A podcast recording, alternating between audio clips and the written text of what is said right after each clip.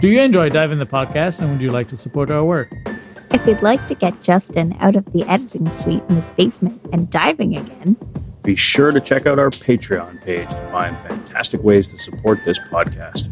One of the cool perks is exclusive early access to episodes before they post with no ads. Each week, we like to thank some of our Patreons, and this week we thank Jess. Go to patreon.com slash diveinpod for more. What keeps you podcasting? Uh, it's got to be the people, whether it's uh, you guys here or the guests that we have on, and it's got to be the stories that we get to, to hear and to talk about. Uh, and it's got to be the, the work that we're doing for the audience, uh, the dive community, and, and people that are listening to us. That's going to be tough to follow up. Sorry. Uh, April, go for it. What keeps you podcasting? for me, it would have to be the pension. Not the pension. Yeah. yeah. No, I'm just. What's a man going to talk about now? I got nothing. It's a look back on 51 weeks of podcasting this week on episode 52 of Dive in the Podcast.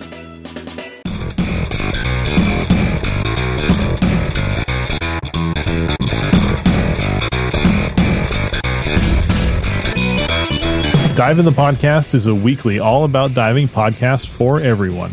Whether you explore the oceans as a snorkeler, scuba diver, free diver, or tech diver, Dive In has something for you.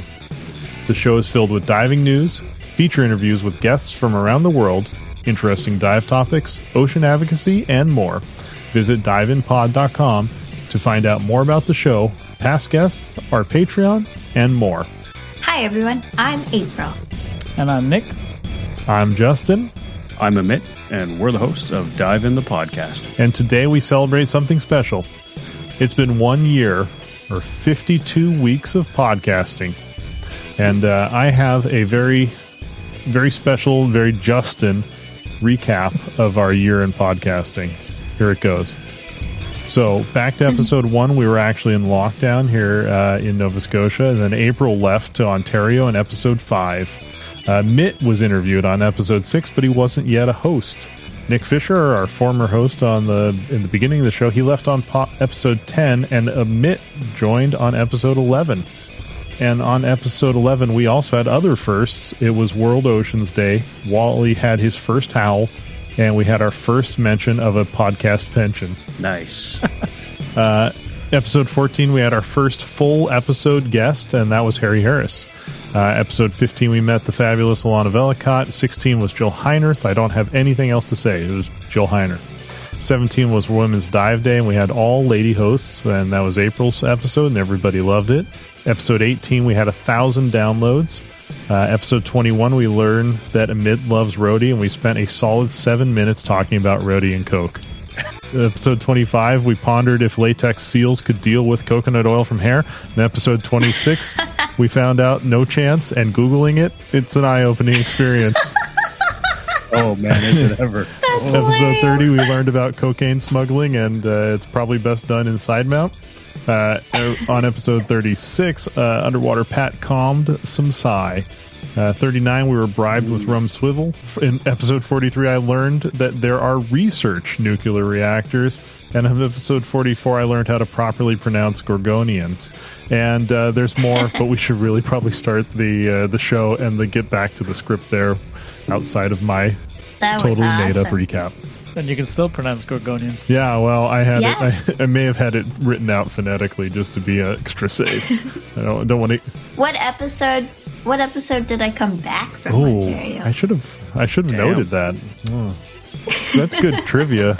You should. You should know that. I actually don't remember what my first podcast back in hmm. Nova Scotia was. It would have been sometime in December. I remember because you said "um back" or something like that. oh, I yeah, did. Um, All right there's a little hunt for yeah, our listeners. Email us. I'll, I'll, I'll, send you a back. dive in the podcast sticker if you can tell me what episode uh, April came back on.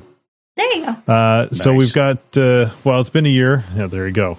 Um, it's been a year. Our, our, our stats changed in episode seven because we we changed hosting providers. So all of our current stats are post episode seven, which is probably fine. So uh, at the moment, we have 9,500 listens. We're about 500 listens away from 10,000 So listens or downloads, that's pretty awesome. Uh, we have an estimated audience weekly of about 150 people. Last seven days, we had 100 individual downloads or under uh, 174 individual downloads in the last seven days. And we usually average three to 400 downloads per week, and that's across all of our episodes, new and old. Um, and then our stats acro- have from where people listen from, they've pretty consistent. Canada is typically the most, 47% right now, 31% USA, 5% in the UK, and 3% in Australia. So thanks, Harry, for listening to the show and getting us that 3%. hey, we'll take Yeah. it, man. We'll take Yeah. it. We'll take and it. uh, uh, and then we also we also get a little breakdown on what kind of devices people listen on. Forty three percent uh, Apple Podcasts, thirty three percent unknown. So that's uh, websites and Android apps, I guess, and then sixteen percent is Spotify.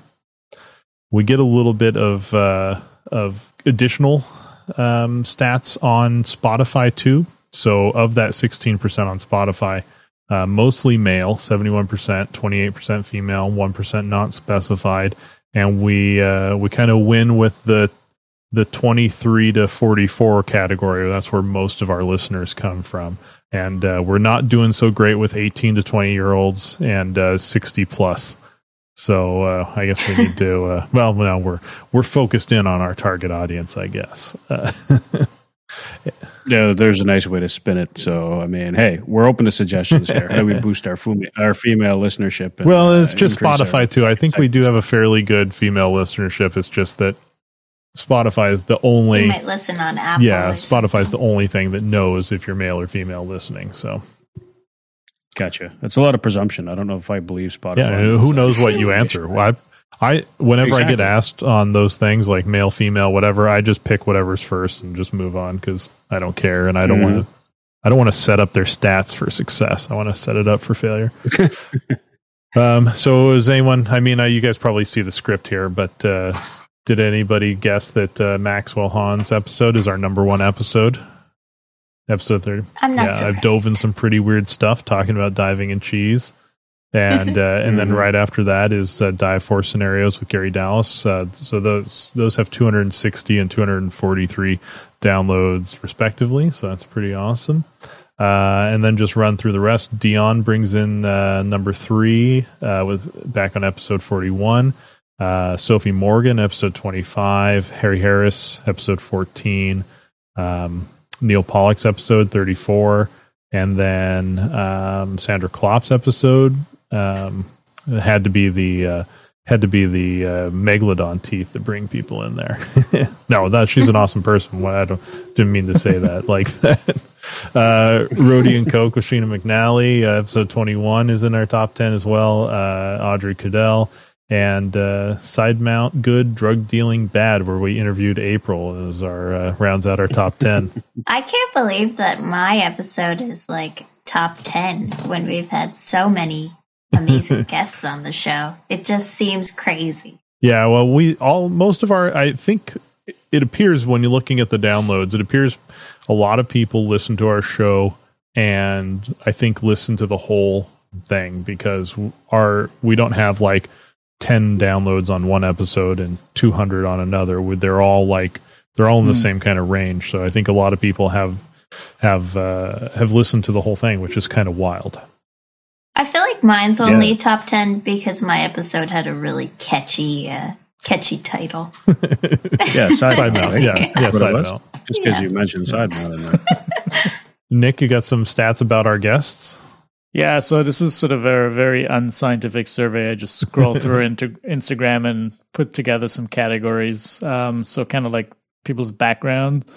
Hmm. Um, so like uh, surprisingly, we only interviewed six freedivers, but I selected the freedivers that were only freediving. A lot, a lot of our guests do like tech or scuba as well as freediving. Right. Uh, we had about 12 tech divers, and that kind of included people that were doing specialty jobs, uh, like, you know, commercial work.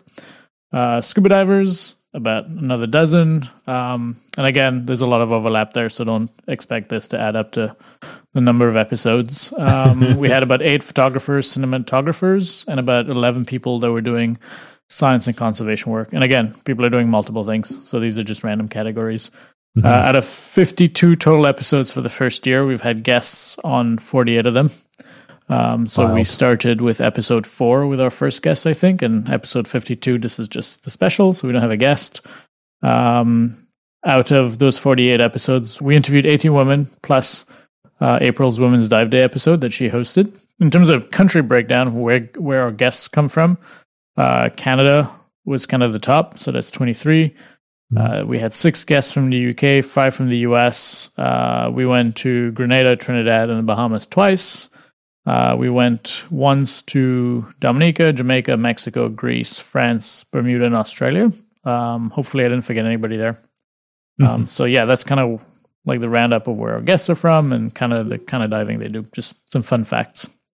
Did you get a stat for how many people went to university in uh, In Plymouth, in Plymouth? probably at least four. At least four. That's Perfect. funny. Speaking of lists of people, uh, it's time for our podcast's first draft. So we're going to go around and we're going to pick episodes that uh, that we want to highlight. Maybe not our favorite episodes or favorite guests, because that's that's hard to do, and that's uh, there's so many great guests. It's uh, really impossible. So Some might even argue that it's and favoritism. Some might argue that indeed. So here's what we're going to do. We're going to go around each choo- each host will choose an episode of the podcast they want to highlight. We'll listen to a clip and then the host can share why they wanted to highlight that episode and we can chat about them for a few minutes. We'll go around and we'll make 3 rounds. Each host gets to pick 3 episodes, so we'll pick 12 episodes. Once a episode's been picked, it's off the table so no one else can pick it. I used random.org to pick the order of the of the hosts. Not that it really matters, but uh, it's fun to do it like a real draft. I can you tell I like to do I like to listen to podcasts that have have those. Anyway, uh, so that means April, uh, you're the first. Uh, then we'll go Amit, then Nick, and then me. So who's your first pick, April? My first pick is the Women's Dive Day episode with Cassandra Dykeman, Jessica McDonald, and Sonia Lee. All right, well let's listen to a clip. If, imagine if women had a superpower to like call on charismatic megafauna whenever they were on their periods. Amazing. Exactly. Oh. Are you telling me you're a shark? You want the great white too? You and Beverly No, need no, to go no. diving together. No, no. No, I like the small, cuddly sharks. Anything that's big and could potentially see you as prey, I don't need to see. So good episode there. Charismatic megafauna. That Yeah. was such a good episode. That was so much fun. Yeah. Not because like you guys weren't there, but you know, you missed out on a good one. Yeah, no, that was definitely one of my favorite episodes, and uh, the shark conversation was definitely hilarious. And that little clip came from when we played our true or false game Hmm. uh, on that episode, which I definitely think we should have more games in this podcast because that was our one and only game, and it was Hmm. very fun.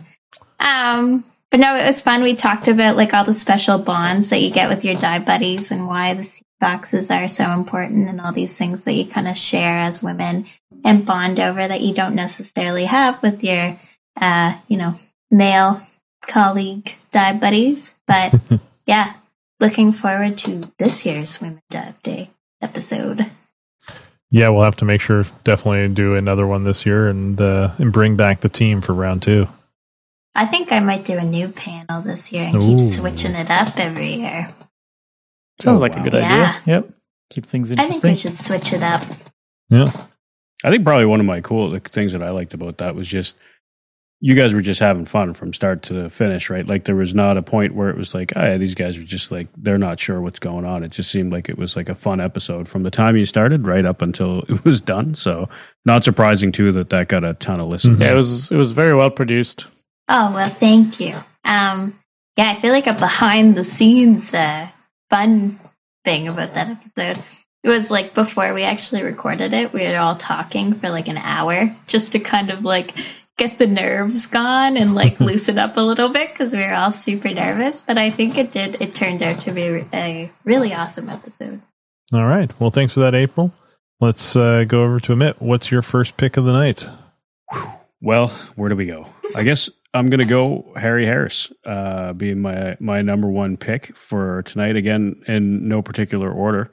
Uh, that was for me like it was a pretty kick ass episode because we had the good fortune to dive with Harry here, and um, while he was here for uh, for I want to say an anesthesiology conference, if I if memory serves, and so I, I kind of found it cool in the sense that he had a lot of speaking engagements that were going on at the time that were specifically about the Thai cave rescue. And so I'd asked him if he'd come on the show, but I was pretty specific about saying, like, hey, uh, how about you come on the show, but like we just won't talk about Mm. that because you're doing you're doing that all the time, and there's a lot of stuff that you know that people just don't know about Yeah. you is like Harry the diver. And I think for a guy that at at that time, like that specific moment in in what was going on diving wise, it would have been way too easy for you know for him to have just said, you know what, mate, like I'm just tapped out and I'm really not interested. Um, and he did us a solid and came on the show, and I think it kind of set the tone uh, for us really as a as a group to be able to say like, wow, like if if we can get a person of that caliber on the show, then you know maybe the sky's the limit. We can just start asking people, and I think it, really kind of uh, kind of launched us into a place where where we had the confidence to do that. Uh, and I would also suggest that on top of having the confidence, it lent like a little bit of an air of legitimacy. You know, when you could contact a person and say like, "Hey, by the way, Right. you know, we had this person on, which led to the next person, and then the next person." Uh, so yeah, I, I, to me, uh, biased or unbiased, I don't know how you would put it. I see him as as being like a catalyst in in how the show kind of formed. Uh, and let's face it, there was one of my favorite parts about that was when he was cutting me up about my uh, about my diving progression. He was telling me like, "Yeah, you you've had enough, but you might as well just pack it in and call it a day." And I was just like, "Okay, all right." So you know what? Nothing says like you're doing something right when you got a guy that caliber telling you time to pack it in because you're not good enough to dive. So. Well, let's take a listen to the uh, clip from that episode. So, with a little bit of maple rye whiskey on board, we made this plan to come back and, and do the sump in Castleguard Cave. And had I known what that involved, I might not have been so quick to agree to it. But anyway, um, whiskey makes man brave. So, I, uh, myself and Craig and Tom, supported by all these fabulous cavers from uh, Alberta Speleo, did this expedition in March this year, and you have to um, ski basically up up up the Saskatchewan Glacier. Uh, it's about a 21 kilometer ski to get to the cave, and then you camp in the entrance to the cave. Now I'd sort of forgotten about the part where it was going to be minus 25, and you're sleeping on ice on the floor of the cave, and uh, and then you have to drag all your dive gear for about I think it's nearly a kilometer into the area where the sump is, and the caving is just cruel. You can basically only lie on your belly or just just kneel down uh, and roll your your packs in front of you and drag them through this cave. Yeah, yeah, I, I think I think All- listening to that now after because when when he spoke, we hadn't seen the film that they put out about that that expedition. Listening to that now and thinking about the film and uh, actually like you know when he's talking about crawling through through the cave, they were literally like you know using a chainsaw like in what like head space of of cave to like cut grooves in the ice so they can slide through. That's that's Yeah. pretty wild. Yeah, it's it certainly I, I would argue brought that sense of claustrophobia into it for me. And I've watched I don't know how many hundreds of videos of people going through caves. I mean, there's there's even one where uh, like Brian Kakuk sliding through a spot. He calls it the grinder, uh, and you can physically hear him. But then even that didn't make me feel claustrophobic. But when I saw like the you know the what I would call it the ice coffin that they were crawling and carving their way through like that Nick just described. I mean, if you haven't seen that video, it's actually really well produced as well. So you should probably go have a look at it on Vimeo. But my God, I was just like, yeah, you know, uh, until somebody carves out a much bigger section, I'm not going in there. So, but the dive, like the short dive that they were on, uh, actually looked quite nice. Like, uh, so you know whether it was worth it for the amount of effort, I don't know. But um, yeah, that was a that was a hell of a, a little dive exploration piece that they put Yeah. together, and in Canada Yeah. too.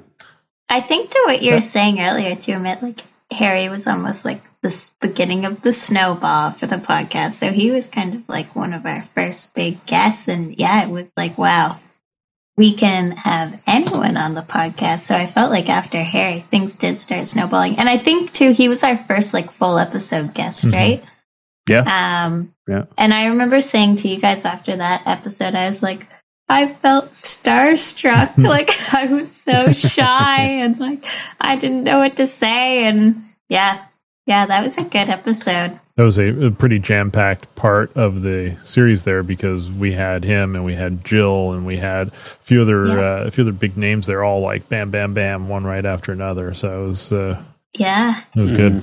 Yeah, one of the cool things with him too was like he was just laid back, you know, which I He guess was is kind of laid a. back. I didn't, yeah, I didn't necessarily expect him to be that that laid back. When you look at how much time we were asking him to commit to come in a chat with, you Yeah. know, a couple of people who just kind of started a podcast, but he was so generous with his time, as has pretty well every single person that we've subsequently uh, interviewed. But he really set the tone, I think, for us to be like, I think people do want to talk about diving, and it doesn't matter how awesome they are; they will come on and talk about diving because they love to dive. And Yes. you know what do dive? What do people who love to dive like to do? We like to talk about diving. Yeah. talk so about surprise, surprise. So it was really kind of a kicker for me, and uh, yeah, st- stand out. I remember too, Harry was like, at the end, he was like, April, it was so nice to meet you. And I hope that my daughter gets the opportunity to dive with the sea foxes. And I was just like, are you kidding me? Like, did you really just say that? like, no, it was awesome. Such a humble guy, like, for everything he's done. It's really cool. Mhm. Yeah, totally. Yeah. It's another great pick. Let's go over to Nick for your first pick. My first pick is the episode with uh, Simon Walsh where we went to Dominica. Yeah, episode seven. Let's take a listen. Dominica is situated in the Caribbean. The majority of people in the world have never heard of Dominica. It's very untypically Caribbean. It's rainforests, mountains, lakes in the mountains, 365 rivers. It's a nature lover's paradise situated with the beautiful weather of the Caribbean. And so we're, we're reconnecting with Mother Nature. And I think people that come to Dominica in their various ways, whether it's free diving, scuba diving, or hiking, will find a place that you can reconnect. Taking us back to Dominique. Well, our first, uh, really, I, I think that was our first Caribbean guest, wasn't it, Nick? Yeah, yeah, and uh, I was just th- that that episode sticks out to me because, as Amit will tell you, you know, like if you're from the Caribbean, you're pretty proud of the island you you know you, you're from, and and Grenada certainly you know has, has a special place in my heart. But um, I was surprised by how much I fell in love with Dominica the first time I went, and we started this podcast in the middle of the pandemic, and I was, you know, like looking forward to going back to Blue Element to do the freediving competition in Soufriere, and and uh, so being able to talk to, uh, being able to talk to Simon's been was was pretty awesome. He's like really one of these salt of the earth people. He's his dive shop is like a little community rather than a. It's a business, but it doesn't feel like Mm. you walk into a business environment. They have a little cafe. He's very much involved in this community, and and Dominica like is such a special place, like both below the waves and, and above them. Yeah, I gotta say, like I, this was pre me being on the podcast as a host as well. So it was one of these ones where, you know, when you're listening as a fan of the podcast at that point, or I guess as a, do I decide, am I a fan of the podcast yet? I'm not sure if I am or I'm not, but, uh, you know, as a guy from the Caribbean to hear, to hear that all too familiar accent and then know that he's talking from the islands and the kind of passion and that respect that uh, Nick's saying that we all kind of tend to have for home was definitely a piece that resonated with me. And I've never been to Dominica save a landing there on the way back from Toronto. Uh, our plane kind of touched down in, in Dominica and it was enough that the, the door in the plane had cracked open and I went out to look because I was just like, well, we landed somewhere new, right? I think I was probably like seven or eight years old, and I'm like, I want to see what this place is like. And I recall looking at just just lush tropical rainforest on a big mountain, uh, and you get that uh, that mix of the Caribbean air that's 150 percent humidity with a little bit of jet fuel mixed Oh, in. Yeah. Uh, it's still to me, it always signals that I'm home, right? And so Dominica is a place that after having listened to that episode, it was certainly I have to go there and dive with these guys, and you know, it gave me that sense that hey, these guys are actually going to go around the world with this a little bit, and this could this could be pretty cool. So yeah, uh, I appreciated that as a, as an episode from an outsider looking in. Yeah, Dominica is definitely in the nature island. There's no doubt about it. And and also the the thing that kind of strikes me about Simon as a person, like you know, they they endured, you know, the the hurricane um, not too long ago, and that was that was pretty pretty massive. And you know, he he was pretty much affected with his business and his house being like destroyed, like a lot of people on the island. And then uh, you know, now they're dealing with COVID, like a lot, a lot of like everyone is, but also all these small destinations. So, yeah, it's um, it's and his dive shop is awesome. Um, little little Mm. small dive shop, very personal. They've got cafe with like the most amazing lionfish sandwich you can get ever. Hmm. So it's definitely worth a trip there. Now I feel like we need like lobster rolls in our dive shop Maybe you can work out a deal uh, with with, one of the- Rob. yeah, Rob could make some lobster rolls for the place. I yeah, was, I was thinking go. too that was uh yeah, it was probably because that was our first uh kind of away guest. Uh, it was probably also the first time it was like, oh, we gotta, you know, after the pod, after the pandemic, we gotta go check out Dominica. we gotta go. Mhm. It started the yeah, world it started tour. the world tour. World tours. My favorite thing is just how he was like, "We are not the Dominican Republic. Dominica is not the Dominican Republic." It's a huge thing. Like literally, people just hear Dominique. Like if literally you sp- speak to most people, you like because you know the Dominican Republic is abbreviated as the Dominican, right? Mhm. So right? like They colloquially. hear Dom. Oh no, it's think, it's yeah. it's a real thing, and like even for Grenada, like every couple of years, somebody gets on a plane in the UK, and then like a third of the way through, go like, wait, I'm not going to Granada, Spain, but I got on the I booked the Oh. wrong ticket to Grenada. It happens, right? Because people book online and they don't check, and they don't check. Uh, but you know the eighth, Sydney, Nova Scotia versus Sydney, Australia. I, I've heard that story. Yeah. Actually, actually, I went to a conference in I always forget it. St. John's, Newfoundland. St. John, Newfoundland. Um, and a bunch of the attendees ended up in New Brunswick ah, St. John versus St. John's. because it was a big international conservation conference, and a bunch of people ended up in the wrong spot. Yeah, so Dominica does suffer from that that sort of, I guess, geographical. Um, well, people with with poor geography, I suppose. um, but if you know, if you do, uh, if you do get there, you won't be disappointed in the least. Nice. Nice. Awesome. Thanks, Nick. Thanks for the first pick there. And uh, I'm going to uh, play back my pick. I'm just going to go right in and start the uh, start the the uh, audio clip, and then we'll talk after.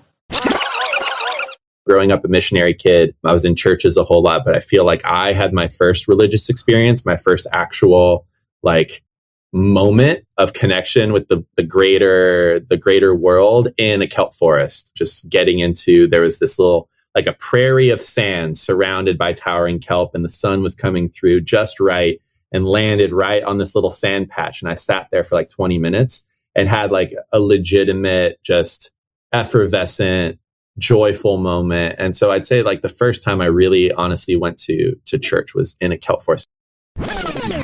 So that was episode 36 with Pat Webster, and that's my first pick for tonight. Took me back to California diving, which I did a lot of for the first few years of my my diving uh, career or whatever you want to call it, and uh, diving in the kelp forest in Southern California. He's kind of in like I don't know, I'd call it Northern California, but Monterey's kind of I guess central. But anyway, uh, nitpicking here, but. Uh, diving in those kelp forests, like he said, and like swimming through the waters and then the light rays coming down. And I always thought it was like swimming through a rainforest or flying through a rainforest. And, uh, Hmm. and he, the way he, he points is, uh, you know, never going to church until he, he never had a religious experience until he was underwater in the kelp forest just really resonated with me. And he was just a really fun interview. I mean, the guy was just a ball of energy. Um, he makes me tired just listening to the episode. Uh, it's uh, Sounds like a complaint, Justin. no, no, no. It's uh, well, maybe a complaint to myself that I need to uh, I need to up my uh, up my power levels a bit. more I need to push more pixels. I need to you know do do more diving and whatever. That was like my favorite line of the whole year. If I'm not pushing pixels by 10 a.m. Yeah, he was. He had that infectious personality, though. That you're absolutely right about. And you know, I actually I recall him telling that story where he'd gone out and primed the ocean for the divers who came by and saw the 15 uh, foot great white afterwards. And I'm just mm-hmm. like, yeah, you know what? That that's a guy that if if you've got that positive outlook, no matter what, then how can you really have a bad day, right? Like, how can you have a bad day in general? How do you have a bad day diving? Because he's like just laughing about the fact that he missed like this giant shark that uh, everybody else saw, and he was just there moments mm-hmm. later and I mean, so much, such a wealth of knowledge too. And I can't, I would be remiss not to say he also delivered a solid Amit cut down, just like Harry yeah. did uh, during that episode. So if you guys are interested in Amit getting cut up and uh, and spit out uh, like as if he was eaten by a great white shark, just uh, just go have a quick listen to that section. It was uh, I, I, found that to be it would have been one of my picks, yeah, Justin, yeah.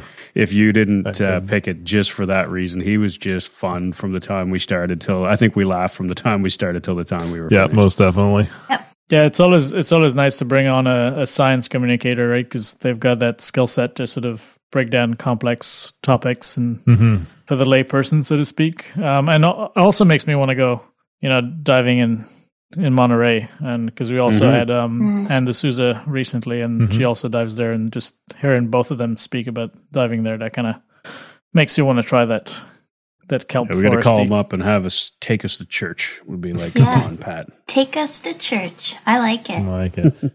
well, you know what I like? Uh, I'd like to hear April's second round pick. Ooh, round two. My second pick is going to be the episode with my dad, who was our first guest we had on the podcast. Let's take a listen.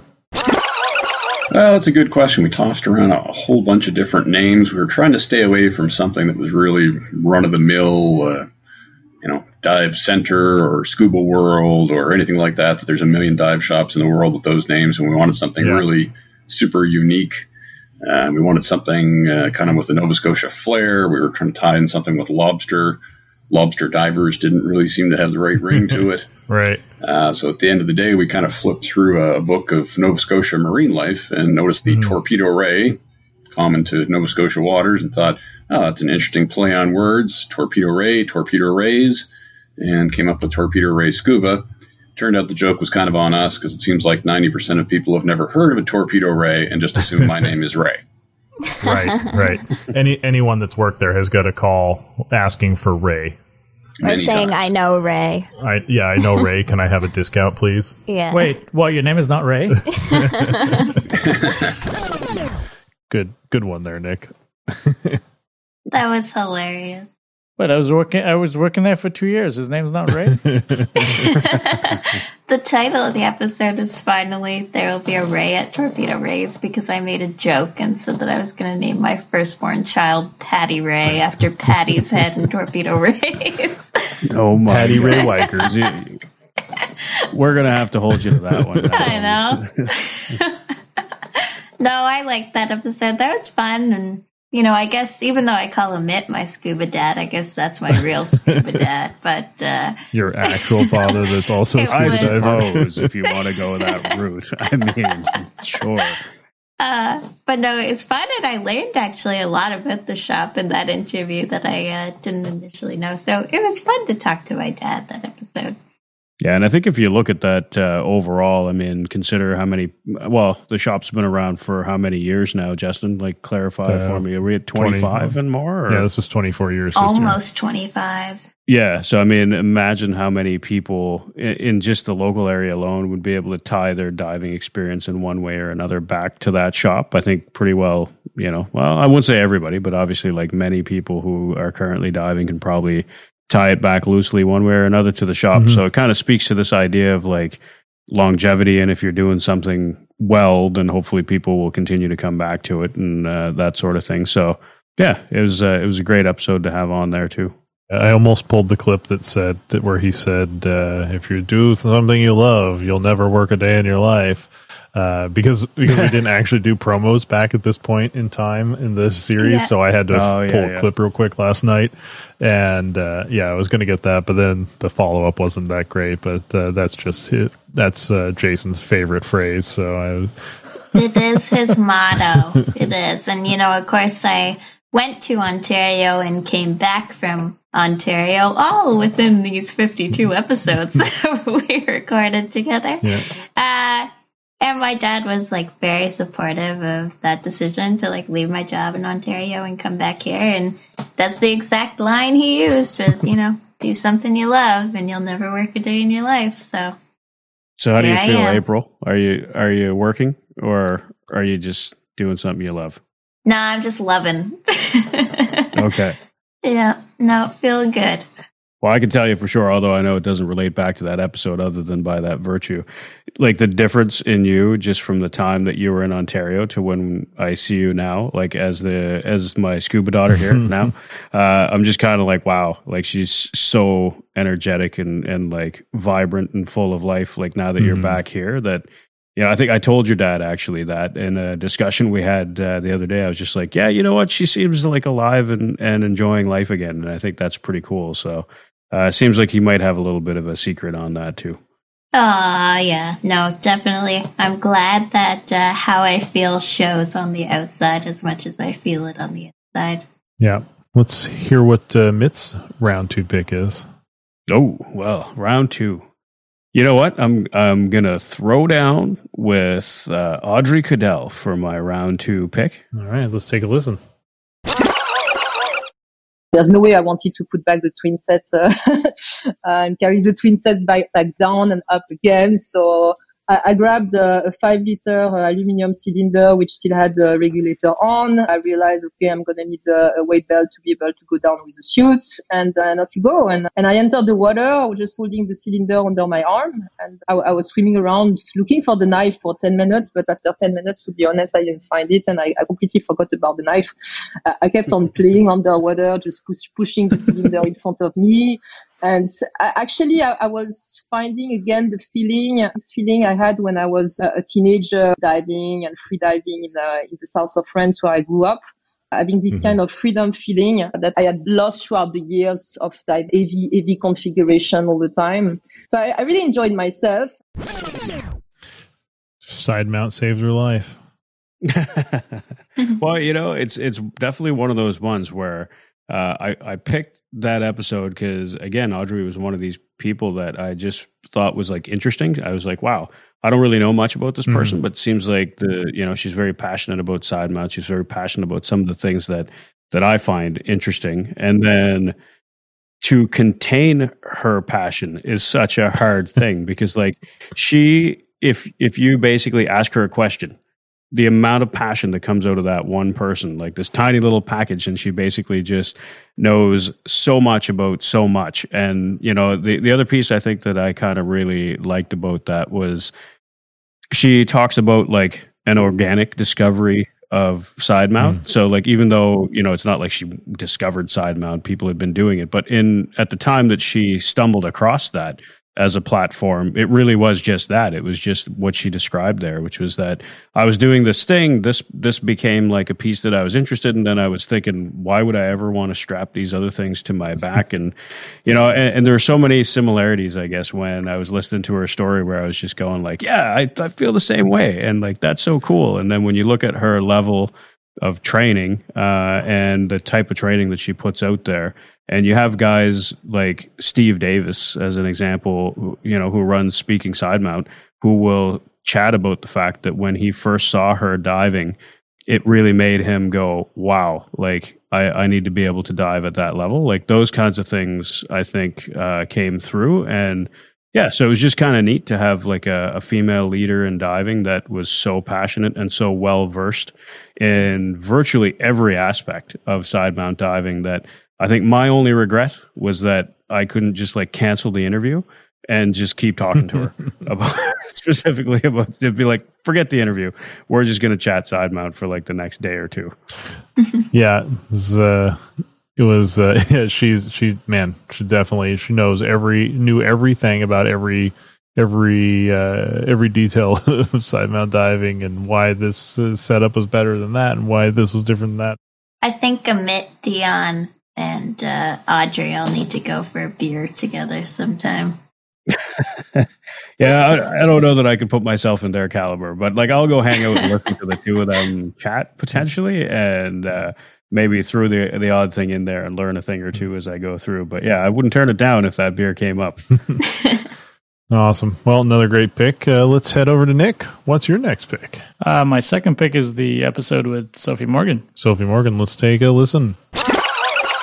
So we sent them some screenshots and they were like, oh, I guess it has. I guess the real classic one, and probably will always be one of the best known sequences of my career, was the giant trevallies hunting birds in the Seychelles in Blue Planet 2 that was a crazy ride. That really genuinely was a fisherman's tale. It was a story that came from someone who had been on a fishing trip that had told someone at a dinner party that they'd seen fish jumping out of the water to eat birds, and no one believed them. I was asked by a very smart producer on Blue Planet to just give this guy a ring just in case there was something to it. As this built more and more, and I got more eyewitnesses, it really did start to ring true as a behavior, but I had no idea how we would film it. And there did not exist one photograph of this behavior before we went to film I think one of the fishing guys said, Oh, sometimes the juvenile birds get tired and then they sit on the water and then they get eaten by the fish. And at that point, we knew that there was something we could track that was achievable, a bit like with the great white and seals. You can track the seals and then hope. I wouldn't say hope because it's never nice things.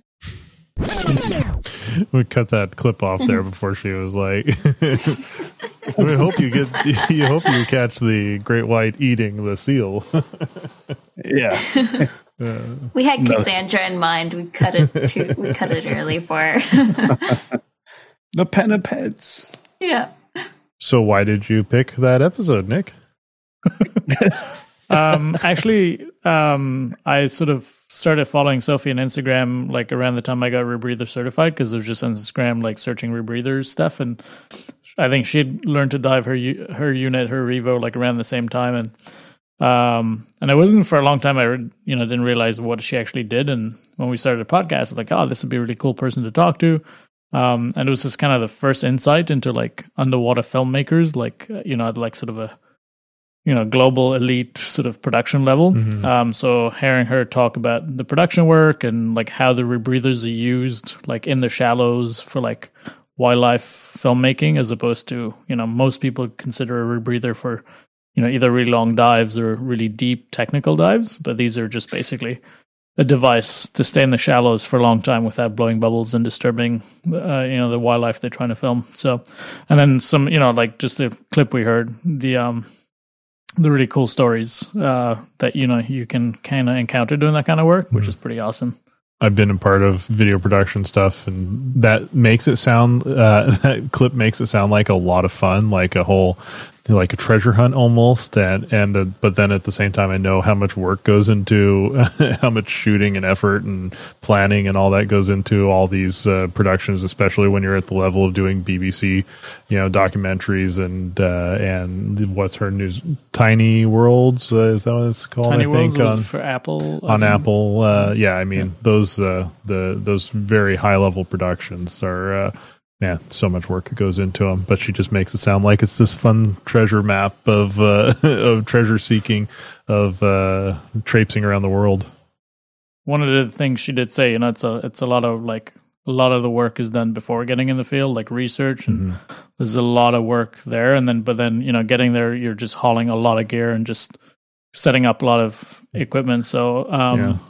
Yeah, all, like you said, all those shots actually require a huge amount of work, a lot of people behind them. Mm-hmm. Um, yeah, but uh, yeah, I've always yeah, I think she's a pretty badass diver and uh, doing some really cool stuff in, in ocean film and ocean conservation, and she's really passionate about it. So it was a pleasure to to get to chat with her. Yeah, definitely. And uh, you know who is another uh, passionate uh, female diver? That's my pick for round two, Jill Heinerth, the incomparable Whoa. Jill Heinerth. Let's take a listen. And I think what will be written on my epitaph is is that I cave dive underneath a Sonny's barbecue restaurant under the salad bar. and in that yeah, in that case the team actually tracked well, I'm diving underneath the Sonny's restaurant, they literally bust through the door with all of their like outdoor hiking gear, machete, like the whole thing. They go in the door of the restaurant and they're yelling, Cave survey team coming through. People are just kind of looking, going, What? the hell? and they literally planted a little orange flag in the uh, potato salad at the salad bar. the amount of stories this lady has is just incredible, and they're all amazing and and funny, and she's such a good storyteller. So uh, yeah, I mean, I loved having her on the show, and uh, I listened to her audiobook that she narrates, and uh, it's mm-hmm. good as well. Um, you know, it's uh, she's just uh, yeah, an awesome lady and like uh, an incredible diver. Yeah, certainly a Canadian royalty diver kind of came to mind to me when we had the opportunity to have her on the show, and it was one of those ones where you know kind of like it happened so early on that it was like wow i mean we're actually going to get to talk to jill heinerth. Like is this like a for real thing that's going to happen? And uh, so i think you know I, I i shot you guys a message a couple of days back i think it was where i was saying like that's one of the reasons when i look at this podcast like half the time i'm not even thinking about you know who's listening. Like obviously we want people to listen so please keep listening. But you know i mean really it like to me it selfishly it gives you access to talk to these like you know these juggernauts of diving that are that are like a jill heinerth where you're just sitting there and going like this person's going to talk to me and she's done more in probably a year of diving that i'll do in my entire lifetime mm-hmm. diving mm-hmm uh, you know, you could never accomplish the things that they've accomplished, but yet they're willing to get on a show uh, and chat with us. And and again, that's sort of that genuine interest in talking and and just getting a story out and telling whatever story it is that you know we ask about, like uh, the the bits where she was in the Arctic uh, chatting with people and um, bringing uh, sea life in aquariums so that people could actually uh, look at it and and experience that where it necessarily may not have uh, have occurred in the past. Like yeah, so many cool things. Uh, I really quite enjoyed that. That episode is where I think I got my uh, my title on the website, VP of Internet Connectivity. That may have been my biggest heartbreak of the season was when I kept dropping off that entire episode, but Hmm. Thankfully, I think Justin, you edited it quite well, so people couldn't tell how heartbroken I was. yeah, yeah, and actually, I was supposed to. Uh, bring, I told my daughter I was going to bring her into that episode to say hello to Jill, and then I think I ended up starstruck and completely forgot. So I let, I let, Aurora down. Yeah. She was like, "Wasn't I supposed to say hi to Jill?" And then I'm like, uh, "Yeah, just go to bed quick. just go to bed." brutal, brutal. Yeah, bad dads all around. Yeah, what can you bad do? Dads. What can you do? I think that brings us to April, your final round. What do you have uh, for your round three pick? This go round, mine is going to be the episode with Irene Marcoux. Cool. Let's take a listen.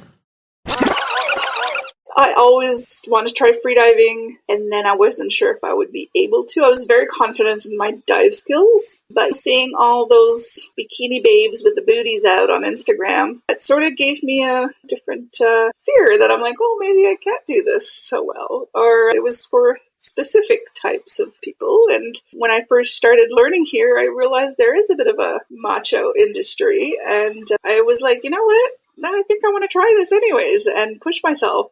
And having somebody kind of hint that I couldn't do this because I'm a plus size woman kind of kicked me in the butt to be like, yeah, I'll show you. and that's how it kind of came about. I, I, still have that imposter syndrome sometimes. Like, I'm still just a beginner in freediving. I'm not a diver yet. Like, I feel like I'm not there yet. I, I just don't feel fit the mold, the typical ideal of a freediver, right? Another fun guest. Yes, I love Irene, and I feel like since that episode, we have become Instagram best friends, and I am so grateful that she was on the show and allowed me to become friends with her. Um, but I love Irene, and she basically represents everything that I love about women in diving, and she pushes a lot of boundaries. I mean, she is a Girls That Scuba ambassador. She has a plus size women who dive. Um, and just she does so so much. She's also a course director. Uh, she really really is like a very talented woman, and uh, it was just an absolute pleasure to get to talk to her. And now, you know, when this COVID thing wraps up, she's actually going to come to us and uh, come dive. So I am really really looking forward to uh, that. You know, the border's opening up and she can come down from Montreal and do, do some diving with us. That'd be awesome. And she also just added another thing to her list of uh, accomplishments there. Now she's on the board of AIDA Canada, the uh, free diving yes. organization. I saw she just got elected to one of the positions there. I wasn't sure which one, but bring that uh, awesome spirit to AIDA Canada. So that's cool. Irene is like amazing and she does so much, but she is also the first person to like cheer you on. So, like on Instagram, she'll watch one of my stories and I'll say something like so, so, so minor about the sea foxes. And she'll be like, Congratulations! Like, that's amazing. Like, you're doing such great work. And meanwhile, here's like Irene just running the world. So, you know, she's, uh, she's an awesome, awesome person. Yeah, I think uh, I enjoyed that as well, and I think for the reasons that you're talking about, which was just kind of breaking some molds and uh, in diving and uh, putting it out there that it isn't just a sport for a specific group of people or a specific type of person, but rather it's an inclusive environment that uh, pretty well anybody can get involved with for many different reasons. And yeah, like how supportive she was of you guys. I recall, you know, even when we were interviewing her, the things that you were mentioning that she was basically like, I can't wait to come down here. And like, you know, I think you you had asked her a question about coming through Montreal at one point, and she was like, yeah. "You got to stop by the house." And I'm like, holy crap. yeah, she was like, I felt like she was low key mad at me that when I drove from Ontario, I didn't stop and see her in Montreal. but I was like, it's COVID. And it was like two in the morning. Like, I can't, I couldn't. I'm sorry. And she was like, oh, okay, as long as you're safe. Like, so it was awesome. That's really funny. Yeah, April, that was another awesome pick and a good pick for your last one of the night. Uh, Mitt, what's your third pick? Man, uh, first off, I'd like to say I don't think it's fair that we should only have three picks. There's just too many of these uh, that are just awesome. So, uh, all right, I'm going to roll with my man Neal Pollock oh. for number three, Canadian researcher and scientist. I can't say much about this other than you got to listen to the guy speak and you got to look at uh, some of the research that he's been supporting for well for decades in diving and his leadership in dive medicine and uh, hyperbaric medicine. So i was very very stoked to be able to reach out to neal. And when he said yes it was uh, it was kind of cool that i was like oh wow like this guy's like a real mm-hmm. researcher and he's also willing to come talk to us. But then you know like one of the things i enjoyed about that was he actually had a quick chat with me and then flipped me a bunch of like academic papers and said, Hey, can you go through these and just see what you might think might be of interest? And I know maybe to the average person, that's kind of like, Oh dear God, why would anybody want to do this? But from the dorky side of me, I was like, Oh my God, this is fantastic. Yeah. And uh, admittedly, some of them were like well above my head. Uh, but the ones that I could actually get into, were really super interested, mm. and I think it, it made for a good episode. That uh, and I, you know, kudos wise, um, he did tell us that they were like quality questions at the end of it. So when mm. you got a mm. guy at that level giving us the kudos for quality questions, yeah. I was stoked. And so the fact that he's Canadian didn't hurt anything either. Without any further ado, let's listen to his clip. The DCIEM dive tables. So that's a Canadian dive table that is more conservative than say, the US Navy table, but it's based on producing only low bubble scores in the subjects. And so it is arguably, well, it is the best tested. It was initially based on 1600 person exposures. No other dive table had that kind of record. And it's based on ensuring low bubble grades, which dramatically reduce the risk. And those are major contributions of Canada. And to add one last thing onto that, I'm pleased to say that Shearwater Research, which produces dive computers, they have taken on the act of putting the DCIEM tables in a dive computer. And that's why we love Neal Pollock and Shearwater. mm-hmm. Mm-hmm. I think that was one of the interviews that I found um, really great. Um, is one of the things we are able to share with listeners. Um, there's a lot of misconception about whether it's like dive tables or you know diving in cold water and heat packs and and um, decompression theory and all of that. And to kind of hear mm-hmm. it from somebody that's doing the research and you know one of his roles is to get that information out to people. That's uh, he's passionate about that, right? It's not just um, he's doing the research, but he's passionate about getting that that hardcore science out to the dive community, and I thought that was really cool to have him in the show talking about that. It was a pretty amazing thing to have somebody, you know, such a high level just breaking it down for us and telling it how it, exactly how it applies to us locally. It's yeah, it was great. It was really awesome. Yeah, his willingness too, just to be on the show, like uh, you know, and to come back. Because remember, like he came back and did a guest segment as well. Yeah. So, in any event, I could go on and on, and I think everybody knows I could. So I'm just going to stop now. Yeah, we'll definitely have to find a reason. I'm not sure it'll be all that difficult, but we'll have to find a reason to get him in in season two. Oh, there's more Deco stop. I think that we could use his help on. I'll just put that out there. All right. Well, it's a good uh, good third round pick there, Mitt. Let's go over to Nick and get your pick. Uh, my third pick is uh, the interview I did with Daan Verhoeven. Um, that's one of the. Actually, that's is it. Uh, yeah, I think all the interviews I've picked here was before we had um, guests on, uh, like as a team, um, or interviews I conducted. Daan was a little bit er- er- later. Uh, Yeah. We'd already started doing team interviews, but interviews that I conducted kind of by myself because of the time difference and trying to schedule people in. Um, so yeah, Daan's my third pick. All right, let's take a listen.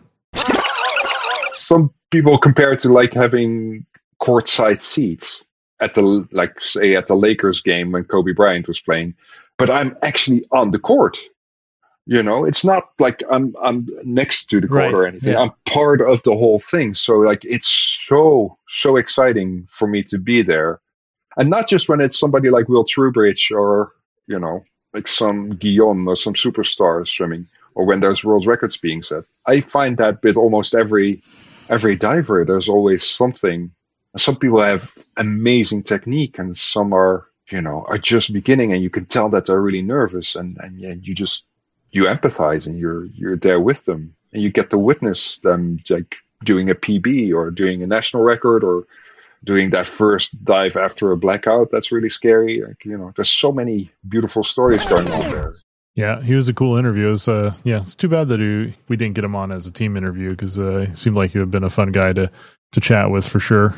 Yeah, he's one. He's one of those photographers and one of those divers that uh, doesn't just have a way with like imagery, but also has a way with words. And I've always really appreciated how he expresses his emotions and his how he sees. He's got a. I, I find he's got a very unique way of looking at the world, um, which I think is pretty cool. But also, he's he's kind of found you know his place in life and in the freediving community, and and that analogy of like you know as a photographer, he is literally you know in the competition zone at a freediving Mhm. event, which you know he gets to witness firsthand. Uh, probably some of the biggest development in the sport in the last last few years or so, which you know it's pretty cool to to be able to talk to somebody like that and his his imagery and the videos he's made in the last few years, uh, pretty epic. Yeah, and I think overall, when you he was open, very open about like even uh, addressing topics that otherwise people probably wouldn't even touch on, like mental health and and how diving has changed his life for the better, and and the influence of that overall on people's mental health. And you know, I thought that was a that was a pretty cool thing for someone to be able to uh, to be that open and transparent through. So yeah, overall, that was a great interview. I do I do like the fact that we're as a podcast are touching some of those issues, um, and I know we've we've touched here and there on on some issues that maybe aren't popular. Um, I remember Stephen Willing saying, "Oh, I'll be controversial if I say this," and we're like, "Well, you know, if uh, if it needs to be said, then somebody needs to say it, right? Because there's no Yeah. point Mhm. there's no point shoving it on the under the rug. Um, and it's kind of kind of a parallel between like not talking about diving accidents, right? If you're not talking Mm. about the issues in Mhm. the in the industry, um, then what's the point, right? Uh, even if it some people might not like it. So I think Right. I like that about the show. I know we're not like hugely controversial, and that's not what we're setting out to be. But I definitely think if we can be a platform where people can be open and say things that maybe a little out out there, um, Mhm. or a little controversial because they're not popular, I think uh, I like to hear those views.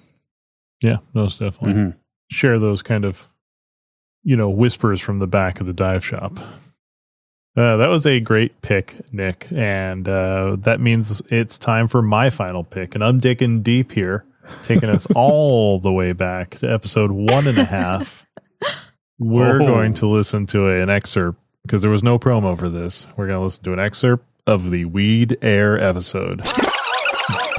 We're uh, we're working with the uh, the Acapulco Gold and the Maui Wowie, both really known for their uh, their euphoria inducing, energizing effects, but also at the same time reducing fatigue, stress, and pain. So it could be uh, could be pretty good. You can stop by Torpedo Rays and take part in the human trials and uh, get yourself a, a, sample air fill with this stuff and see what uh, see what it's like. It's all low percentage right now, so you can you know only get up to twenty five percent weed air in your air fill, but uh, we can we can tailor it to your needs. So how's how's it going to look? I was just curious. How's it going to look for like certifications and training? Because I mean, nitrox needs like certification. You can't just sure. take it out there and go dive with it. Absolutely. So with the lower percentage that's available right now, it's approved uh, by major certification agencies to use uh, without certification. But for a full percentage or full uh, full weed air fills, you're going to have to have your weed air specialty card. Of course, that's just the name we're working with currently. Uh, but we do have uh, distinct specialties put out to PADI and to all the uh, major certification agencies, SSI, NAUI, and the and the like. And so we're hoping to get approval on those and move on to uh, you know being able to offer the courses and all that. The big uh, I could have gone on there, but uh, say if you haven't listened to that, go back. It's only like five minutes long. It's great. It's so funny. And April was so worried that people were going to believe I'm like us. reliving the anxiety that right now. well, weed air is totally the new voodoo gas, right? So. yeah, exactly exactly. And I was just uh, like, if only you we- were dropping like so many names and getting so many people, and like Torpedo Rays and Patty and like Dal medical students and like, I was like, here we go. Uh, but no, it was here funny. We go. Now that time has passed, I see the humor in it. But I was, I was nervous first. well, we're gonna have to up our game for uh, Dude, for 2021's yeah, just a couple weeks. I'm sure we can throw something together with no no time or uh, or effort. But that one, well, like you, you, I've already made my suggestion, but I'm not going to say what it is on this episode. Uh, you know what? I remember Uh-oh. seeing that in the chat. I don't remember what it was though, so we'll have to address it. I mean, I, I don't even remember what it was. I mean, maybe that was that point where my phone had yeah uh, yeah you had you had toast. no phone then. Could have been. Yeah. Oh well, it'll be a surprise for me too. well, uh, so all the listeners out there, be sure to check in uh, right around April Fool's Day for the definitely not fake episode that we uh, we put out uh, in between episodes fifty three and fifty four. I guess. Yeah, I don't know. We'll yeah. see. 53 and a half. 53 and a half. Uh, that was a lot of awesome picks, everybody, and I thanks for playing along with the uh, with the picks and listening to the old clips. It brings back lots of memories. But uh, you know, there's not enough time to listen to every episode, but uh, I thought maybe we'd just do a quick loop and see if anybody has uh, an episode or two, a name or two that uh, didn't get brought up that they would like to shine a spotlight on. How about you, April? I think mine would be uh, Gabby DeVoe's interview. So that was the only interview that I did with a guest one on one, and that was all about hmm. zero waste living.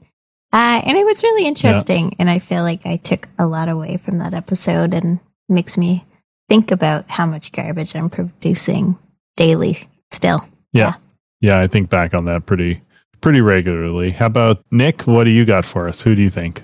Um, I think well, you know, it was it was kind of hard to pick uh, just those three. There's so many great ones, uh, but mm-hmm. I also uh, wanted to think about the episode we had with with Sheena McNally. Um, not just Roti and Coke, but uh, we got to chat with her at the time she you know, unofficially became the first Canadian woman to, to 100 meters in constant weight. Um, mm-hmm. So that was kind of epic, and I'm looking forward to see what she does this year. Um, I'm not going to preempt any plans that she has. Uh, and then, yeah. of course, the the episode with Stephen Whelan, you know, the fact that somebody from deeperblue.com would, uh, you know, graciously just hop on and actually suggested, you know, he's like, yeah, I listen to your episodes and love to come on the show and had so many great insights into the industry. But yeah, also a lot of other favorites that are just too many episodes to mention here. Yeah, I thought a nice spotlight would be um, like uh, Lloyd Bond and Bob Semple, both local photographers and uh, good friends of uh, all the hosts on the podcast, I think, and uh, just really, uh, really awesome people. And uh, those were, you know, it's fun shining a, like I said, shining a spotlight on some local talent. Amit, what do you got for us? Very cool. So I'm going to agree with you on the local talent piece, but I'm going to hijack a bit of the podcast because I think it's going last. I'm allowed to do that. I'm going to throw my uh, my number one shout out there to Gary Dallas because I think I didn't expect him to say yes at all. And then the the coolest part about that was that he called me. I still remember uh, I was sitting in my hammock on a fine, beautiful day in Nova Scotia, and he called me for a five minute touch base to see what we were going to chat about. And two and a half hours, almost three hours later, we were still yakking about diving. And I mean, that just goes to speak to his passion. But then uh, I got to tell you, I had the, the Mark Bishop and the Jay Whites, the uh, RCMP guys. They were fantastic. Uh, we had like the women powerhouse team here. We had like Alana Velikot, Christina Zenato, and Dr. Sonia Rowley. Those guys just like kind of threw it out for me.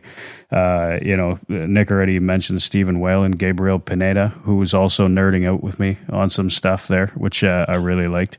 Uh, Stratis Kas, I was almost in tears that I couldn't be part of that interview. Like literally, I was like sitting annoyed that I couldn't be part of that interview. Uh, and you know, like I mean, my my two fine gentlemen from the Caribbean, my Caribbean brothers, Keon Drew and Weldon Wade, with the rum swizzle, and let's not forget the venerable Dion Jones, right, uh, who has taught me a thing or two about tech diving. So Yeah. I, I hijacked for that reason because I just think, frankly, we could read out the whole fifty-two. They were all awesome Agreed. people on there. So yeah, It crossed my mind to do that because we've got an awesome, awesome guest list in our past season and looking forward to where it goes in the future. And uh, where we're going into the future is out to a commercial break, and we'll be right back with more of this very special edition of Dive in the Podcast. Dun, dun, dun,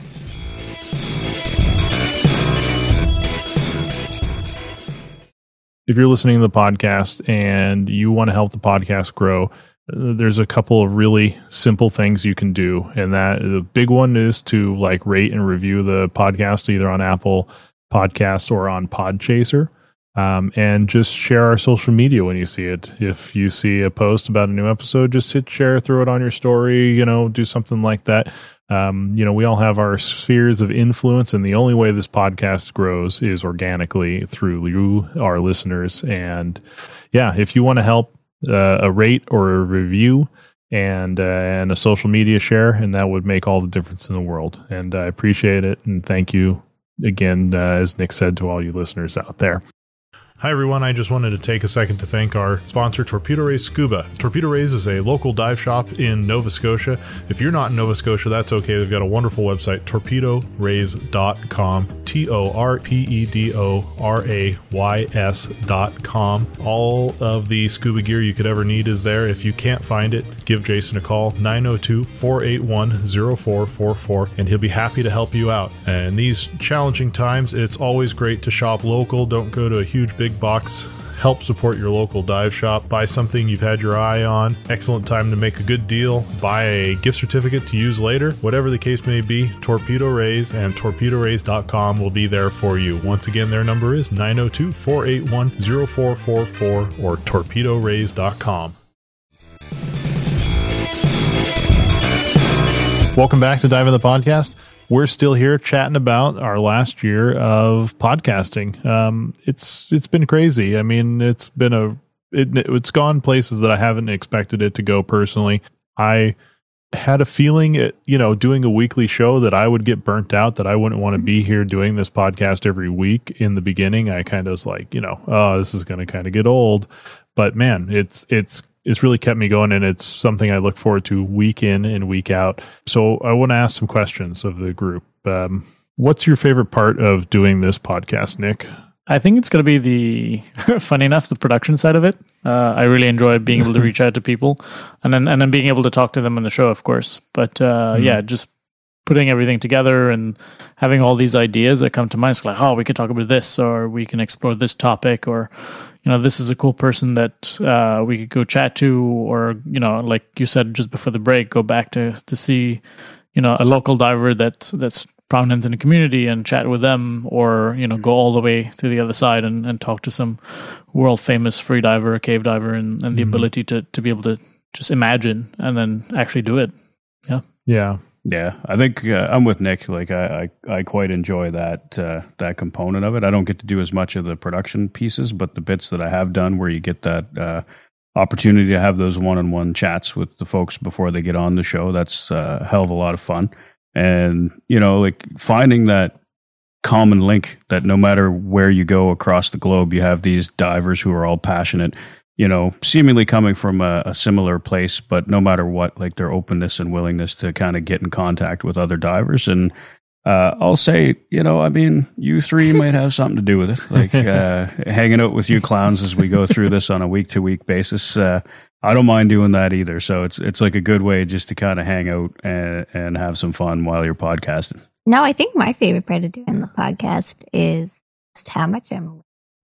Um, I feel like diving beforehand. You know, we would just go for a dive, and other than what I was learning in the actual courses, I wasn't learning very much. But just talking to people who are miles and miles and miles and millions of miles ahead of me in their diving careers, uh, I Hmm. just I learned so much, and I feel like in the past year I've just grown so much as a diver just from conversations that I've had on the podcast. Hmm. Very cool. Very cool. Well said. Yeah, most definitely. And um, you know, and and as the guy who edits the show, I like the uh the having a new baby born every week to go from this kind of madhouse mess of uh, of a spreadsheet where we you know where we pre-produce the show and then you know the the sometimes the, the stress of getting on and getting everything going and getting the guests in and doing all the bits and you know and nailing them all together and then spending you know I don't know 3 to 5 hours editing it and then pushing it out there and then having somebody come in and go hey that was a really pretty baby this week. You know I mean they, that was a really good podcast this week. Uh it's uh you know it's kind of like uh it's it's a really neat experience to do. And uh, and people keep saying they like it. So as long as people keep telling me they like it I'm going to keep It's doing very impressive, Justin. Yeah, it's a great job. I mean, Oh, well, I wasn't looking for a No, pat on the it's back. true. I was just, could, you know, I could hardly fire up this Mac tonight. and You're uh, editing, you're editing podcasts. I mean, Yeah, there's there's no question it it shows in the in the quality of the show. But yeah, I got to say, man, I'm with you too. And like, I never, I think it's always, and not in a bad way, but and I think it's probably one of the things that lends ourselves to being able to do a quality podcast. Like, I'm so invested in the process of speaking to the guest that's coming. That I sometimes forget that there's going to be somebody that might listen to what we're saying. and so that's a really cool piece when at the end of it, you're like, wow, I was so enthralled in making sure that these were quality questions that we're going to try to ask. And then somebody else goes, hey, that was a really good episode. And, and, you know, it shows that you guys prepped for that and you put time into it. Like whether it be the guest, but importantly as well, obviously, like the people who are listening. Uh, uh, to me, that's just kind of uh, icing on the cake, right? And we've had a few of those now where people have sent us a little bit of feedback to say, "Hey, you you didn't do too bad on that," you know. So uh, yeah, so I, I quite enjoy that as well. So Yeah, keep those babies, coming, babies Justin. Oh, all right. I'll definitely keep producing the show as long as uh, as long as we have uh, you know the four of us here, and we'll keep keep it rolling. Um, you know, I, I think I talked a bit about. I didn't quite expect the show to to turn out like it did. You know, with um, you know just to just for it to work as well as it did. Um, it took us a while to find our feet. I think going back and listening to the old episodes, which I did earlier this year, and I was, you know, there's some cringy moments in my opinion. I, I think people still like those episodes because you know the feedback we got. But to me, or and compared to what we're doing now, technically anyway, um, you know, I it's it's a, it's almost a whole different show. Amit, how did things change for you from the beginning to now? Well, you know, I think. Well, for me, the definite biggest change was that I wasn't part of the show. Well, you can start from when you joined. yeah, no, I, I think I'm with you. And and what you're saying was like, you know, coming off the bench as a bench player, uh, the you know substitute. What is it? The sixth man off the bench. Um, so I found it to be like pretty cool, but I wasn't sure what the hell was going on. I think like when we first started, it was a lot of like, let's just kind of wing it. Like we we have like a rough idea of what's happening, but let's just kind of throw it together. And what I really found uh, has changed over that time is the level of dedication that uh, every one of us has towards trying to put together something that is worthwhile and that often means that like we're losing sleep and or uh, you know like trying to steal time off the sides of our desk Mm. to be able to do uh, this. Uh, but nobody ever complains about it. We're always just like, this is awesome. We got to get it going. And, you know, we tag in. We're doing a lot of teamwork stuff where it's like, hey, can you help with this? Can you do this? And I think really the only person that gets jammed up, Justin's probably you because none of us can edit. So, yeah. Yeah. So I think the, the quality of the show has really come up. And uh, I just hope we're able to kind of keep, keep pace with uh, what it needs to go into. Yeah, I mean, it's funny too because when we first started the show, I mean, it was something me and Justin talked about doing at work. Uh, and I kind of thought it was just going to be, you know, we adjusted, like sitting down every week talking about diving at Patty's head, and it would just be people in Halifax that listened. Uh, and it kind of turned into a lot more in depth conversations with incredible guests and a worldwide audience. So, I mean, it really did just like surpass uh, my wildest expectations of what this podcast was going to be. So, that's pretty cool. in terms of what I expected when the f- show first started to how things turned out, I I think I had a lot of strong ideas about what things might look like um, in my head, um, and I, I I think I was like maybe headbutting a little bit at the beginning, if we're being honest about about structure, right? About like what Yeah. are we doing? Yeah. Like, do we have a plan when we record? And you know, like to reflect what Justin said, we we didn't really have a clue when we started, but for me, I guess the way my head works, I, I really wanted like a plan and kind of know what we what we are going to do with each episode. And I have this perpetual worry that we're going to get boring, right, or irrelevant, or start repeating stuff. Um, and I think the work that the teams put in, you know, and how did things turn out, right? Like April said, we've had great guests and um, we've had a lot of people give us a lot, a lot of feedback. And, you know, the fact that, you know, we reached out to Shearwater and said, hey, we'd like to buy one of your computers. Can we do that at cost? And, you know, they turn around and say, we like your show. Here's a computer. And a couple of weeks later, here's another one. Um, you know, and the Mm. feedback that we get some from guests and the, the, the people that come on here and the feedback that we get from from listeners, um, I think kind of speaks to the work that we've done and how did things turn out? Um, exceeded exceeded expectations, I would say. Well said. Yeah. E for expedit. E for expedit. E for E for exceeded expectations. No, it's true. Yeah. I'm glad too that Nick pushed us to get the show a bit more organized because agreed. Those first couple episodes were a little cringy. Agreed. Well, you know, Nick is the reluctant producer. He does, you know, doesn't want to admit that he's he's basically the show producer. I'm very and, uh, thankful. Does a good job at it. Yeah. Good well, work. the spreadsheets are Justin's. but you do work, a lot of fair. organizing in the spreadsheets Yeah. and updating. Yeah. So I appreciate it. What do we want to see next year, Nick?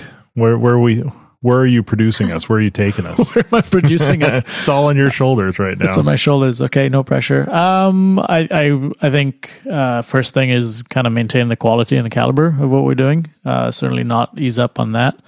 Um, I, I have ideas, you know, about whether about getting other guests, uh, certainly from other parts of the world. Maybe try to. Um, I know getting guests from out east is a huge challenge because we meet on a weekly basis and time zones are a big issue.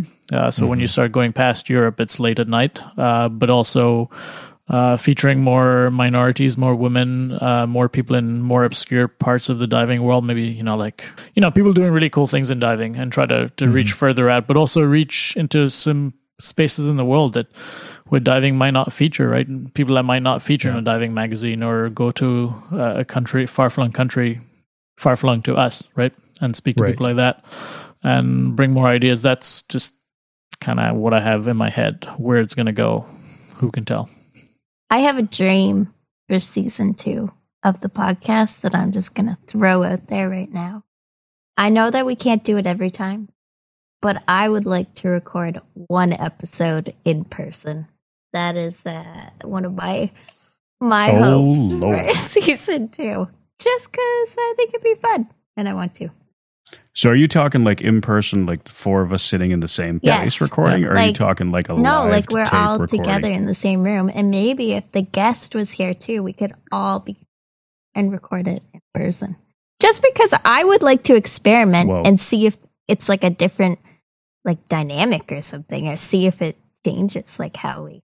I don't know. I just I think of it I, I mean, I think it would be fun, and I Keep think going, it kind of throws back to like the early conversations we had that we were talking about, you know, actually building Having a a, physical studio, studio yeah. and Mhm. in the basement of the dive shop. Um, so yeah, it could be fun I to just do. want to try it. I also think maybe we should start recording some videos, but maybe we're not ready for that yet. Pretty hardcore. I don't think anybody needs to see me on video. I'm just going to put that out there. So. But the only reason I say it is that we could have a YouTube channel, and I think that would be cool. Well, yeah, okay, all right. Uh, I'm going to be wearing a Batman mask the whole time. Just All right. Yeah, I have to clean up the view behind my camera here. To uh, that's right. If we're gonna if we're gonna start uh, promoting this, Well, it's funny because like when we recorded the first episode that never even aired, like because we didn't record the Mhm. audio, it was like full intentions Yeah. of being video, and we had like all those It's cool true. banners and everything. Um, and Yeah. then we decided to just go audio. Well, this platform allows us to I know. record video, so when we want to, when or if we decide to do that, we're uh, we're, we're, gonna have to learn to So, stop saying um because uh, the video is Yeah, gonna be yeah, messed up when Justin's editing out all our ums and ahs. Yeah, I, I I can't take three words out of a sentence uh, if uh, if there's a video track. So, That's so what right. you're going to have to do is record a bunch of random words throughout Yeah. the year and have a have a library of them that you can just Oh, insert right. when It's just- necessary. yeah, Yeah. because you don't have enough to do really. Yes. yeah, exactly. yeah. I mean, one of the other things I, I might hope for in the future, I don't know if it's this year, but um, and I know we kind of discussed it informally, maybe to do a couple of episodes here and there that touch on on special topics. So do a topical episode, and and I think those are challenging to do from a production point of view to do like continuously every week to have a different topic because it's a lot of work, but it's also hard to kind of stay engaged. And we're we're not all specialists in all the areas, but I Mhm. think there are issues in, in in the diving industry that would be interesting to maybe bring on a guest and talk about the topic or bring a couple of people on. So, um, Yeah. yeah, ideas floating out there for sure. Most definitely. Stay tuned. Stay tuned. Yeah, yeah. Uh, season two, episode fifty three to one oh four. It's gonna be uh, it's gonna be a ride. It's gonna be fun. I feel like episode 100, we have Yeah. to do something really fun. Well, um, is it like a Yeah. naked I dive? would, You to that's do a naked- also where I was trying to my figure out how to brain make that went, joke. and I, well, I'm glad we were all on the same Yeah. page there. Uh, turn these Yeah. cameras off. Naked podcast. That's disgusting. Uh, joke's on you. I'm only wearing a sweater right now. Oh my god! I'm logging wow. off. I'm logging off. Uh, yeah, it's Sorry. it's over. Sorry, I took it. I took it I too far. yeah, Again. too far. The dream's over, Justin. Uh, again, what is you know? What can I say? We're in almost an hour two of this podcast, so you know. Oh my lord! Well, year one, year two, down. year one, Year year two. year two. so it's getting to the end of this episode. Um, and if you listen to our podcast, and you're probably only still listening at this point, if you're a regular listener of our podcast, uh, Yeah, and you right. know, Only the dedicated. yeah, those dedicated few that are still sitting here listening, uh, still parked in their driveway, waiting just for it to be dying over. go in and have dinner. yeah, so they can go inside. Um, I used to listen to just a quick side story NPR, and they always promoted those as driveway moments. So you're listening to a to a radio show, and like you can't get out of the car because it's a driveway moment. And uh, yeah, now we've we've had a driveway half hour for most of these uh, most of the listeners, I think. But uh, Nick, what keeps you podcasting? Uh, it's got to be the people, whether it's uh, you guys here or the guests that we have on, and it's got to be the stories that we get to to hear and the, talk about, uh, and it's got to be the the work that we're doing for the audience, uh, the dive community, and and people that are listening to us. That's going to be tough to follow up. Sorry, uh, April, go for it. What keeps you podcasting? For me, it would have to be the pension. Not the pension. Yeah. Yeah. No, I'm just. What's Amit going to talk about now? I got nothing. no, I'm kidding. But uh, in all seriousness, no, for me, I think it's much like Nick. It's the people. Uh, I love sitting down with you guys every week. I'm always excited to see who we're going to have on the podcast. Like this go round. Um, and just all the people that I've met and all the connections that I've made. And I mean, now my social media is just like fully loaded with incredible divers who not only do I interact with their posts, but now they interact with mine. And I feel like I'm friends with like incredible people. And I don't know, it's really cool. It's like when uh, when Stephen Whelan name drops somebody from the freediving community, and he's like, "My Yes, friend," uh, you know, and uh, you know, I don't know if he'd call himself my friend, but I'll call him my Oh. friend. So, Yeah. same kind of thing. Yeah. uh, Mitt, what keeps you podcasting? Well, I think those two said it all. But uh, you know what? For me, I think it's it's really just the fun of being on here, and frankly, the ability to to really like learn some stuff from incredible incredible divers who keep coming on the show. So yeah, those those for me are like kind of the biggest ones. You know, I'm uh, I've got a weird memory that you know some things repeat in my head at, at odd times, and uh, so there's a couple things that have repeated in my head, and one is uh, one of our listeners said that she would listen to our episodes at just about 5 a.m. our local time every week, and so wow, after hearing that, I was like, oh my God, we can never have a late posted podcast. Like it can never post later than 5 a.m. And that's, that's rung through my head in every edit session, uh, for almost a year now. Of course, then I just found out recently she doesn't listen to the podcast at 5 a.m. anymore because she's, you know, uh, like job hours change or something, you know, life changes and she can't, Real you know, changes. whatever. Uh, so it's, it's kind of funny, but still that still rings in my head. And, but also uh, a little bit more recently, um, when one, you know, one of our guests talked about how much the show has, uh, has changed her outlook on diving. And I know we, we've touched on her comments a few times and, uh, it just, it really like, really drives home the purpose of, you know, sharing knowledge and talking and, you know, sharing those experiences, whether they're good and bad, and literally just everything we've talked about tonight. Somebody out there can benefit from that knowledge. And if we don't share that knowledge, then, um, you know, they might, they might not be able to find it. And well, I mean, think about that, right? Like when when you make that comment and we get that feedback, we the four of us sat around and actually when we when we were deciding like, hey, what can we do for segments? Um, that was one of the things that we talked about, right? We were like, well, like it's got to be meaningful to somebody, and there's got to be a purpose. And you know, I mean, if I look at like say the the deco stop as an example, like the thing for me about that was like this doesn't need to be a thing that's elitist and there are definitely crossovers here that benefit the average you know day one i just got my open water diver Mhm. right through to a you know an experienced cave diver and you know i, I think like hearing some of that feedback is really kind of uh, really quite positive and kind of motivates you to do more when somebody says like i never thought this was useful but now i do and i don't i'm not scared by it or i don't think it's out of reach for me uh, so yeah, like I think though bridging that gap has been a really cool factor as well. Definitely. Yeah, it's super cool. I just want to thank everybody again for uh, for putting so much work into the show for the past year, and uh, thanks in advance for putting in so much work for the next year too.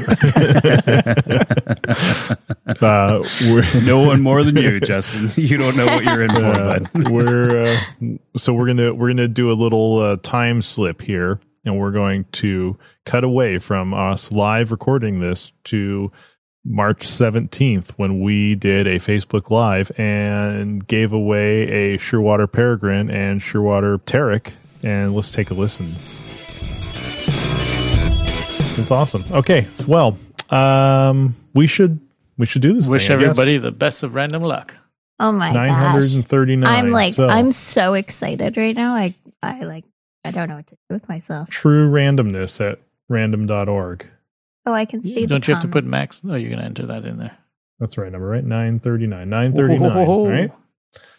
First uh first prize is the Peregrine. Yes. So this uh whoever wins this will not be eligible to win the Teric.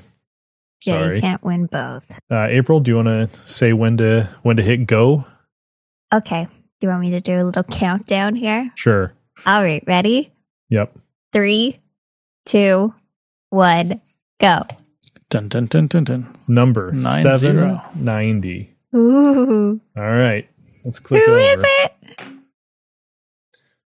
790. Oh, it's Ooh, that's a local Hunter diver. Rafts. Who is it? Is that Hunter Hunter? That is Hunter. Yep. Yeah. Oh my gosh, that's awesome. Bum, bum, bum. Ba-ba-ba-da. Oh, that's so exciting. Congratulations, Oh, yay. Hunter. Congrats, oh, on- Hunter. Right, right. He was on yeah, the he was course, on the wasn't ice course. Yeah. That is awesome. Well, now he's going to be diving in style with a peregrine. Also, you all need to watch that uh, video that he posted, that like third one there in the lobster costume, because it's hilarious. Hi, Lauren. Hey, Jess. Yay! Yeah, pretty awesome. That's so exciting. Okay, so okay. now we have now we have to do the sad thing. I'm going to duplicate this page and remove his name. and remove his name from copy of all entries. Oh, he's going to be so happy. That's so exciting. And he just got a dry suit. So now he has a fancy new computer to go with it. Look at that. Okay. So then that puts us down to 937. Random.org. Uh, because uh, the algorithm is based So- on time, do you want to say go, Hey, Nick? you want to say what we're joined for? You just want to show it? oh, I guess. I guess. Oh, It's upside down. Dun, dun, dun, dun, dun. All right. you ready? One, two, three, go. I'm ready. oh, you did it so fast. 28. 28. Number 28. That is feels random, doesn't right. It does Dun, feel dun, very dun, dun, random. dun, dun, dun, dun, All the way to the top. You do. Who is it? Who is it? Somebody named Mike Swindell. Mike Swindell. Swindell. Mike Swindell. Congratulations. Congratulations, Mike. Let's check him. Let's let's track him down. Oh, he was a Facebook entry. There's a Facebook entry. That's a huge prize. Right there at the very top. At the very top, I think. Oh, you got it. Very cool. Cool. Look at that. Sergeant in the U.S. Army. That's a pretty sweet prize. Does it say where he's from? Uh, oh, he's a dive master. And Georgia. Geor- oh, lives in Fort Stewart, Georgia. Nice. That's exciting. is awesome. Yeah. So, Well, congratulations, congrats, Mike. Mike. Very cool. Awesome. That's so cool. I'm sad to get rid of this, uh, but I'm happy that It's going to its new home. happy that it's going to its new diving home. I feel sad for everyone that didn't win. I really appreciate everybody playing along. It was a lot of fun. It's before March 17th for us here recording the podcast.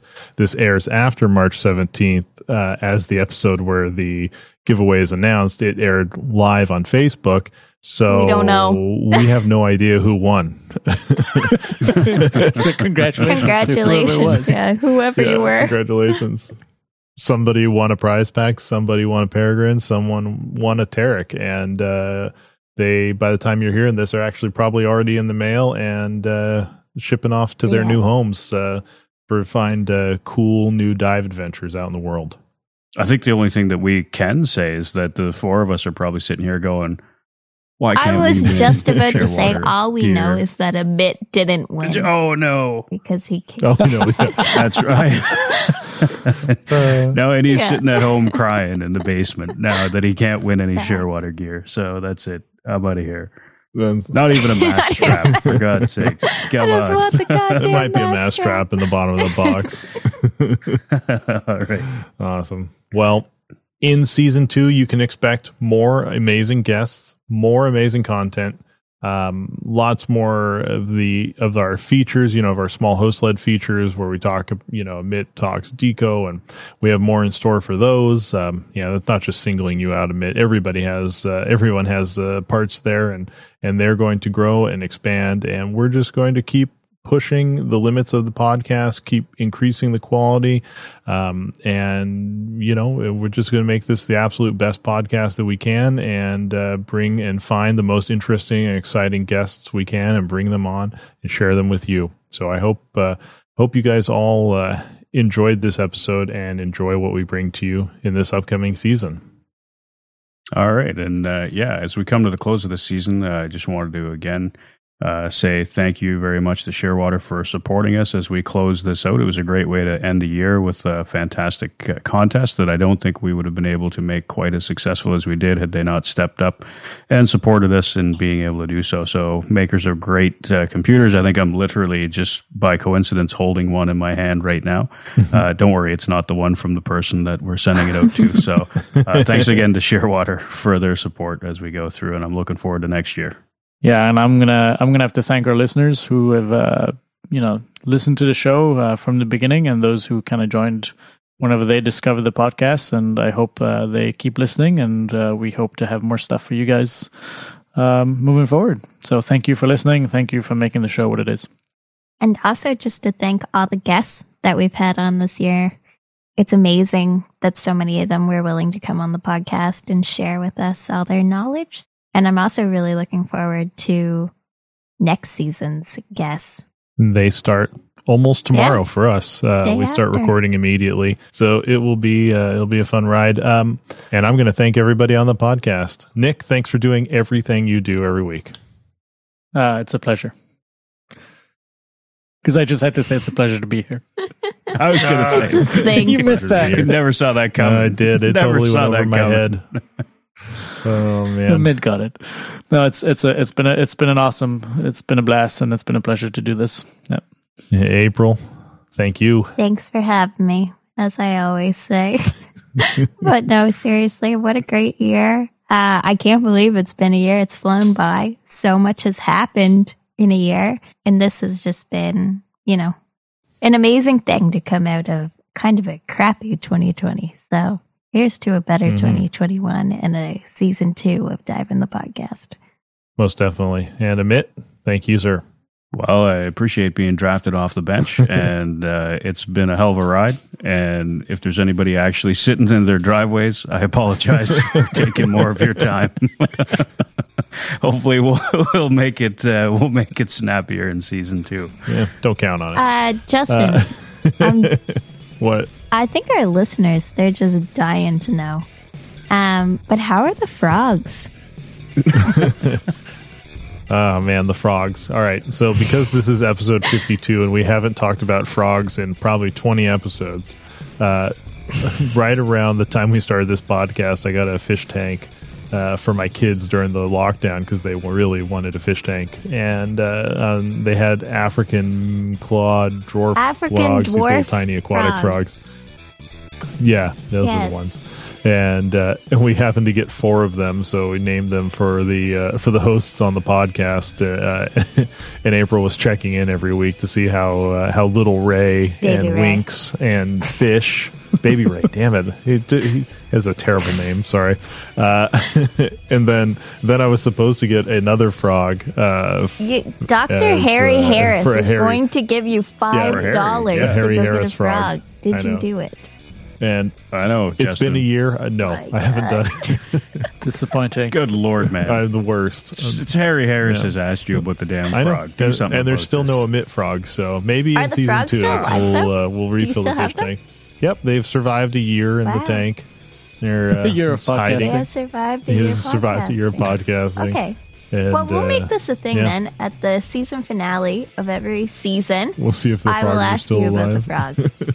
so I'll ask you in a year All right. how the frogs are. Perfect. Well, Okay, there better be an announcement though for a hairy Frog hmm. soon. I mean, like, Special episode. I'll even put it on the You back know what? We burner. never- We're gonna. Maybe I'll- I'll put the Amit frog on we back never burner. posted Maybe the, on the We never posted the graphic you made, Justin, of the hosts beside their Oh. frogs that you made either.